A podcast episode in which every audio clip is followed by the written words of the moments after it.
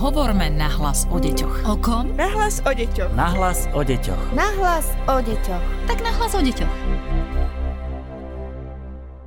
Rozhodli ste sa počúvať novú časť podcastu Nahlas o deťoch a nás teší váš záujem. Pozdravuje vás Darina Mikolášová a so mnou v štúdiu je už aj psychologička Výskumného ústavu detskej psychológie a patopsychológie Eva Rajčaniová. Vítajte. Dobrý deň, ďakujem za pozvanie. Dnes sa spolu budeme rozprávať o vzťahoch a emóciách nadaných detí. Budeme hovoriť o tom, čo všetko cítia, čo všetko vnímajú, alebo práve naopak aj čo necítia a nevnímajú. A skôr ako sa do tejto celej témy pustíme, tak si povedzme, čo to vlastne je intelektové nadanie a čím sa vlastne vyznačuje, ako sa prejavuje nadané dieťa. Hm, takže intelektovo nadané dieťa je také, ktoré má výnimočné schopnosti uvažovať, učiť sa a vzhľadom na svoj vek dosahuje výnimočné výkony v jednej alebo viacerých uh, rozumových oblastiach a nie vždy to musí znamenať aj nadpriemerný výkon v škole. Uh-huh. A ako sa prejavuje takéto nádané dieťa, tak uh, veľmi často sú to deti, ktoré sú veľmi zvedavé, majú radosť učenia, z objavovania sa, pýtajú sa veľa otázok, zvedavých, uh, majú veľmi dobrú pamäť, čiže potrebujú málo opakovaní na to, aby sa niečo naučili. Majú teda náskok pred svojimi rovesníkmi, čiže veľmi skoro sa naučia čítať, písať, počítať a sú často takí nekonvenční, kritickí, ale platí, že nie každé nadané dieťa musí splňať všetky tieto charakteristiky. Každé dieťa je jedinečné. Mm. Na vzťahy a emocionalitu intelektovo nadaných žiakov občas ale zabúdame, to si musíme priznať. Prečo je tomu tak? A hlavne, prečo je táto téma dôležitá? Prečo o nej aj dnes robíme podcast? Ono to vyplýva už zo samotnej podstaty toho intelektového nadania, že sa snažíme, aby nadané deti naplnili svoj intelektový potenciál, stimulujeme ich v tejto oblasti, ale na to, aby práve mohli naplniť svoj potenciál, tak uh, musia byť aj osobnostne, sociálne, emocionálne zrelí, takže nemôžeme na tieto vývinové oblasti zabúdať. A možno to súvisí aj s takým celkovým nastavením našej spoločnosti, že často sa zameriavame práve na ten výkon, výsledky, či už pracovné, školské a, a na tú emocionalitu a, a vzťahy možno zabúdame. No a dôsledkom a možno aj príčinou tohto je aj to, že výskum nie je to oblasť, kde nemáme tak veľa poznatkov, ako by sme možno chceli a potrebovali. A je to oblasť, kde je veľa protichodných zistení, tvrdení, presvedčení, veľa mýtov. A preto je to téma, ktorej sme sa rozhodli venovať aj na Woodpape v mm-hmm. našom výskume. Vo vašom výskume e, majú nadané deti často problémy nájsť si kamarátov? Čo hovorí ten váš výskum? Toto je niečo, čo sa v súvislosti s intelektovým nádaním veľ, veľmi často uvádza, že nádané deti majú problém e, vytvárať blízke vzťahy a teda má to súvisieť s tým, že ich vývin, ten intelektový vývin je akcelerovaný, ale ostatné zložky vývinu môžu za ním ako by zaostávať. Čiže uh-huh. ten intelektový vývin je teda pokročilý a akcelerovaný, tak ten sociálny vývin, aj keď povedzme zodpovedá rovesníkom bežného veku, tak oproti tomu intelektovému zaostáva. A to potom môže spôsobovať problémy napríklad vo vzťahu s e, deťmi rovnakého veku, kde teda tie intelektové záujmy môžu byť iné, majú povedzme iný zmysel pre humor, používajú zložitejší jazyk a podobne. A vo vzťahu so staršími deťmi, kde povedzme tie intelektové záujmy by boli si bližšie, tak tam môže robiť práve problém to, že ten sociálny a emocionálny vývin ešte nezodpovedá tomu vyššiemu veku. Uh-huh. Problém však je, že výskumné zistenia to úplne nepodporujú, že by nadané deti mali nejaké zásadné ťažkosti s priateľskými vzťahmi. Ukazuje sa aj v našom výskume, aj v zahraničných výskumoch, že nadaní sú spokojní so svojimi priateľskými vzťahmi, že sa vnímajú ako sociálne zruční a kompetentní a takto ich často hodnotia aj rodičia učitelia, že teda sú oblúbení v kolektíve, že, že sú kompetentní sociálne. Aj v našom výskume, ktorý sa týkal nadaných siedmakov a 8 tak sme zistili, že sa cítia a sami seba hodnotia ako rovnako sociálne schopných ako ich rovesníci sa hodnotia, necítili sa viac osamelí, nadaní takisto a sú spokojní aj so svojimi vzťahmi v triede rovnako ako ich, ako ich rovesníci. Uh-huh. Čiže nedá sa povedať, že nadaní ako skupina z výskumov by mali problémy. Uh-huh. Čiže aj oni sami sa v tom cítia komfortne, cítia sa v tom dobre v tých vzťahoch, ale znamená to, že sociálny vývin nadaných detí sa teda podľa vašich slov a podľa vašich výskumov neodlišuje od ich rovesníkov? Ono, niekedy výskum nám prináša viac, viac otázok ako odpovedí, takže uh-huh. je ťažké dať jednoznačnú odpoveď. V psychológii nadania hovoríme o tzv. koncepcii vývinovej asynchrónie, ktorú som vlastne už spomínala, hej, že je nesúlad medzi tým intelektovým vývinom a sociálnym, a emocionálnym. A niektorí autory tvrdia, že aj kvalitatívne je sociálny vývin nadaných detí odlišný. A prejavuje sa to napríklad aj tým, že sú takí panovační, majú potrebu riadiť iných, alebo majú problémy so spoluprácou, s autoritami ale ako skupina výskumne sa ukazuje, že aj s týmito svojimi danosťami vedia nadaní dobre pracovať a že sa cítia v tom kolektívne dobre a, a že sú teda spokojní so svojimi vzťahmi. Dokonca sociabilita je jedno aj z kritérií pre identifikácii nadania, že musí byť aspoň priemerná, alebo teda mala by byť aspoň priemerná na to, aby sme mohli hovoriť o nadanom dieťati. No a tá situácia je ešte o to komplikovanejšia, že niektorí autori hovoria, že nadaní nie sú homogénna skupina, ktorá má nejaký charakteristický vývinový profil. Alebo potom o sociálnych ťažkostiach sa uvažuje, že tie majú práve tie deti s extrémnym nadaním. Alebo situácia môže byť opäť iná, keď máme nadané dieťa, ktoré má ešte pridružené nejaké ďalšie špeciálne potreby. Napríklad sa nachádza niekde na autistickom spektre. Uh-huh takže tam môže byť tá situácia úplne iná. No a niekedy robí problém aj samotná nálepka toho nadaného dieťaťa. Mm-hmm, že, že problém je extrémne nie... nadané.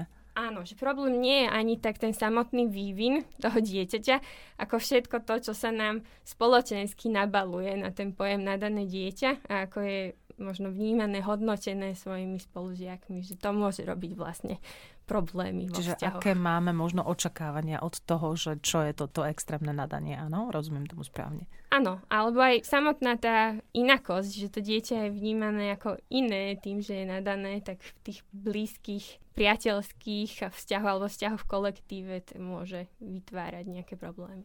Nedá mi ešte neopýtať sa na komunikáciu, aj keď sme to tak čiastočne naznačili.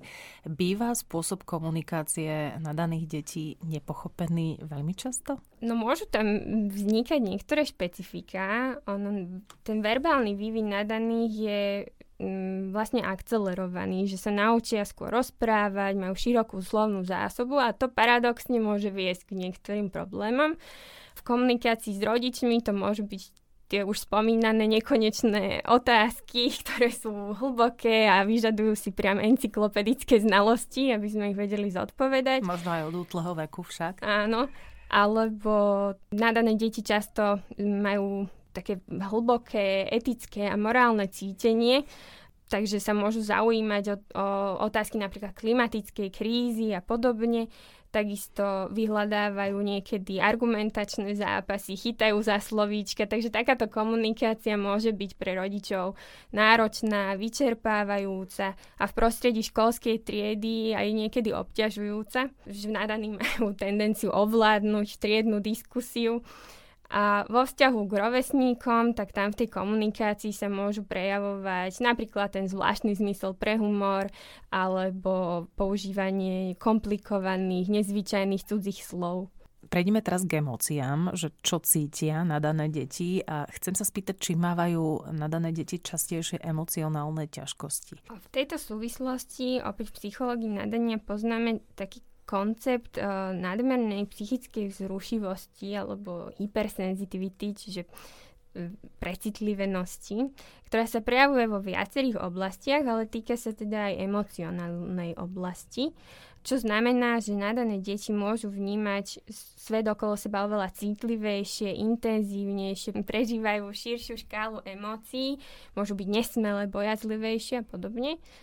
Ale opäť, aj v tomto prípade, výskumy nám hovoria, že nadaní žiaci sú aspoň tak dobre emocionálne adaptovaní ako ich rovesníci. Čiže ako skupina sa ukazuje, že miera ich depresivity alebo úzkosti je porovnateľná, dokonca nižšia ako u ich rovesníkov, že majú rovnako alebo menej emocionálnych problémov, problémov v správaní. Takisto sa to týka spokojnosti so životom.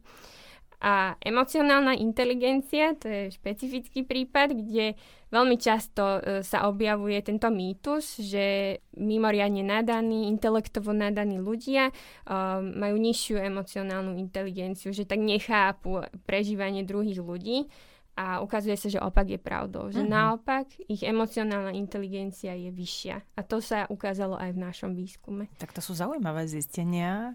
Hovoríte o mýtoch, hovoríte o tom, že sme ich teda týmto spôsobom možno aj vyvrátili. Je pre sociálny a emocionálny vývin dôležité, aký typ e, školy nadané dieťa navštevuje? Pri týchto diskusiách o rozličných formách e, výchovy a vzdelávania nadaných žiakov je práve tá sociabilita, emocionalita e, detí jeden z argumentov, ktorý sa veľmi často používa e, pre a proti jednotlivých, pri tých jednotlivých formách vzdelávania. A je to aj častá obava učiteľov, keď hovoria o rôznych formách edukácie, že čo to môže znamenať pre sociálny a emocionálny vývin nadaných. Pri tých bežných triedách je to tá obava zo šikanovania, že dieťa sa bude cítiť osamelo, že si nenájde kamarátov v tom bežnom kolektíve. Zatiaľ čo v špecializovaných triedách, tam sú zase obavy z nálepkovania, že ty si ten, čo chodí do tej školy pre biflošov. Alebo je tam aj ten strach, e, že dieťa tom homogénnom kolektíve si nevybuduje tie sociálne zručnosti, ktoré bude potom potrebovať v dospelosti, v tom rôznorodom, treba v pracovnom kolektíve. Čiže je to otázka, ktorú sme e, riešili aj v našom výskume a porovnávali sme žiakov, ktorí navštevujú bežné školy, sú tam integrovane vzdelávaní a žiakov, ktorí navštevujú teda buď špecializované triedy alebo špecializované školy pre nadaných a zistili sme, že tieto dve skupiny sa nelíšia v tom, ako sú spokojní so školou, so školskými aktivitami, akú oporu cítia od učiteľov, takisto sa nelíšili ani v pocite osamelosti, ale našli sme dva rozdiely. Ten prvý sa týkal sociálnej opory od spolužiakov, kde ju cítili vyššiu tí žiaci, ktorí navštevovali špecializované vzdelávanie, čiže ako keby tá homogénna skupina s tými podobnými záujmami je predpokladom pre lepšie vzájomné porozumenie v špecializovaných triedach. No a ten druhý rozdiel sa týkal uh, akademického seba ponímania. To znamená, že ako nadaní žiaci hodnotia samých seba, pokiaľ ide o teda tie intelektové schopnosti alebo školské výkony kde žiaci, ktorí navštevujú bežné školy, sa hodnotia lepšie. A je to spôsobené tým, že uh, nadaní v špeciálnych triedach sa porovnávajú s rovnako nadanými, uh-huh.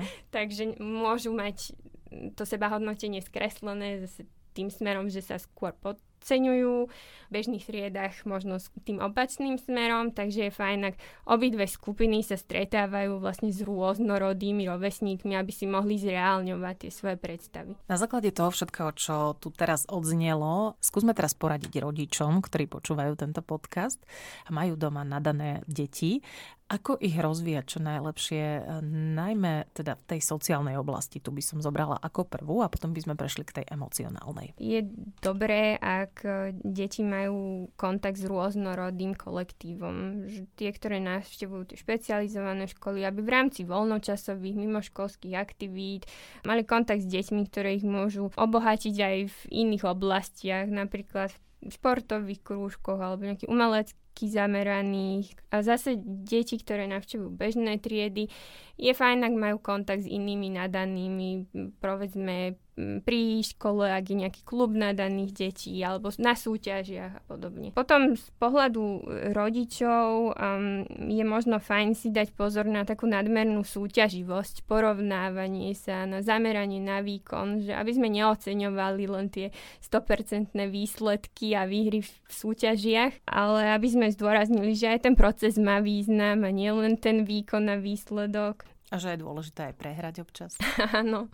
Je dobré aj oceniť, ak má dieťa problémy v sociálnej oblasti, tak aj ak urobí nejaké malé pokroky, tak ich oceniť a nezdôrazňovať len tie zlyhania, to negatívne. A niekedy nadaní sú aj takí individualisti, ktorí majú problémy s prácou v skupine, tak tam mi tak napadá, že napríklad taká fajn kooperatívna spoločenská hra to môže hravou formou doma rozvíjať a podporovať. Uh-huh. To bola tá sociálna oblasť. Čo emocionálna oblasť? Ako nadatné deti čo najlepšie rozvíjať práve emocionálne? Emocionalita už, už od útleho veku sa dá rozvíjať tým, že budeme deťom sprítomňovať tie ich vlastné emócie, budeme ich pomenovávať. To je niečo, s čím majú problém mnohí dospelí, že nevieme doslo pretaviť to, čo prežívame, že nepoznáme prejavy emócií. Takže ak na tom budeme možno spoločne pracovať s našimi deťmi, že si budeme všímať to, ako sa emócia prejavuje v našom tele, čo ju spustilo, budeme ju spoločne pomenovávať, ak máme problém s tým verbálnym, tak môžeme používať aj nejaké pomôcky, obrázky, smajlíkov a, a podobne. Zase samozrejme primeranie veku. Veľmi dobré na rozvoj emocionality sú príbehy, spoločné čítanie. Keď sa vieme vcítiť do prežívania postav, tak zároveň rozvíjame tú našu vlastnú emocionalitu a vytvoriť taký spoločný čas na, na komunikáciu, na zdieľanie, aby sme spoznávali to naše nadané dieťa, čo ho baví, aké sú jeho záujmy, či sú tam treba nejaké tie spoločenské, etické, morálne otázky, ktoré v sebe rieši. Takže vytvoriť si počas týždňa nejakú pravidelnú spoločnú aktivitu, kde sa ten vzťah prehlbuje a zároveň teda máme priestor na to spoločné poznávanie sa. Pri nadaných sa dokonca odporúča pri tých, ktorí majú problém verbalizovať to svoje prežívanie, že si môžeme viesť taký spoločný denník, kde si budeme písať nejaké odkazy a takto na seba reagovať. No a potom je tam ten perfekcionizmus, ktorý býva u nadaných uh, pomerne častý, že môžu si teda klásť vysoké ciele a vytvárajú na seba prílišný tlak, tak ako rodičia dajme si pozor, aby sme to nepodporovali, aby sme my neprinášali ten externý tlak na výkon, a, ktorý môže potom mať negatívne následky v, v prežívaní. No a ak to potrebujeme, tak sa nebojme vyhľadať aj odbornú pomoc. Ďakujeme veľmi pekne. Dnes nám radila psychologička Výskumného ústavu detskej psychológie a patopsychológie Eva Rajčániová. Radi vás v štúdiu privítame aj opäť niekedy na budúce. Ďakujeme. Ďakujem. Hovorme nahlas o deťoch. O kom? Nahlas o deťoch. Nahlas o deťoch. Nahlas o deťoch. Tak nahlas o deťoch.